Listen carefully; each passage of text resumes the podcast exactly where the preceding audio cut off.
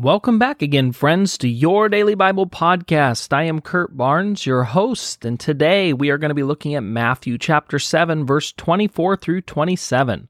Now, we've been off for several days now because the city that I live in, the city of Silverton, Oregon, has had a massive ice and winter storm that's knocked power out to the largest number of people in the state of Oregon history. So, once again, we get to use the word unprecedented for 2020 and 2021. Um, but this was an unprecedented winter storm, and my house is still without power, heat, water, but life goes on. Uh, and our church building does have power and does have internet back. So, today we're going to look at Matthew 7 24 through 27. Anyone who listens to my teaching and follows it is wise, like a person who builds a house on a solid rock. Though the rain comes in torrents and the floodwaters rise and the wind beats against the house, it will not collapse because it's built on bedrock. But anyone who hears my teaching and doesn't obey it is foolish, like a person who builds a house on sand. When the rains and floods come and the wind beats against that house, it will collapse with a mighty crash. Okay, amen. Now, there's pretty obvious reasons that I chose this text for today, and we will get back to our series on prayer. But I thought it was important to take this moment to examine the words of Jesus. You see, Jesus told us that we were going to have trouble in this world. In fact, it's one of those promises from Jesus that we often don't like to claim. But he said, hey guys, listen, if I had trouble, then you're going to have trouble too. And you don't have to look very hard to see Jesus was right.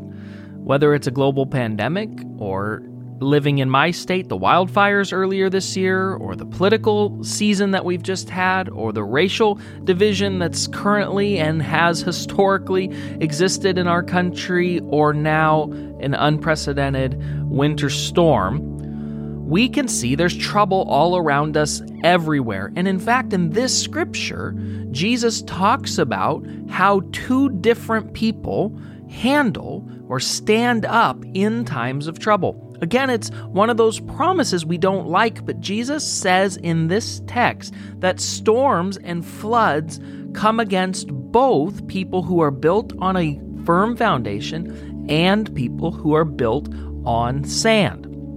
Both people still have to stand up, still have to weather the storm. But the difference in the two is so important for you to understand.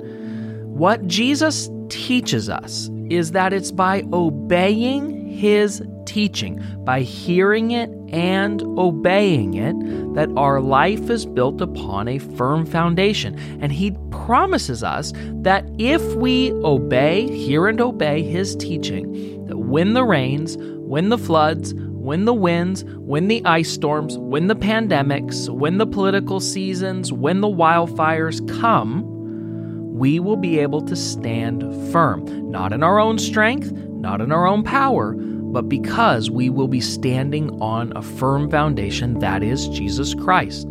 It's not enough to believe. You have to believe it and you have to obey it.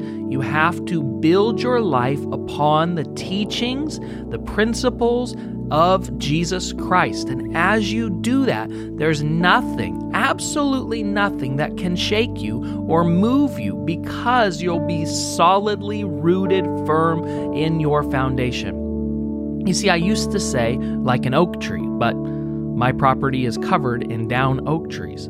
So it's not enough to be tough. It's not enough to be hard or to be strong. Even the strongest can be broken.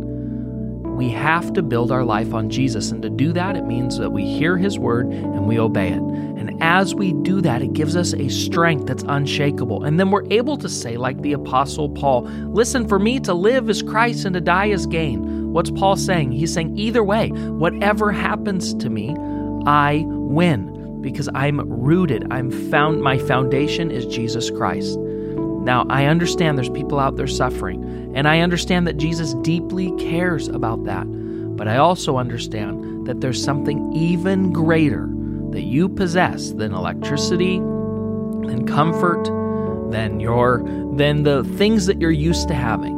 And that is your confidence in your salvation in Jesus Christ and that his presence is with you right now today. So if you're able to listen to this, many people in Silverton still don't have power like me. But if you're listening to this, my encouragement to you today is this Are you just listening to these words? Or are you building your life on the foundation of Jesus Christ by listening and obeying?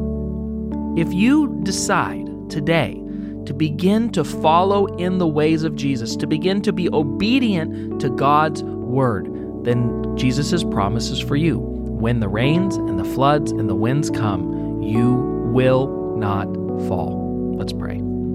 Jesus, I am incredibly grateful that you are truly with us and that you care about what we're going through. So today I ask you for the, everyone who hears this, everyone listening, that they would be more than just hearers, but they would be doers of your word, that they would be followers of Jesus, disciples, that they would obey your teaching, and that they would see all the benefit that you give us. In Jesus' name, amen.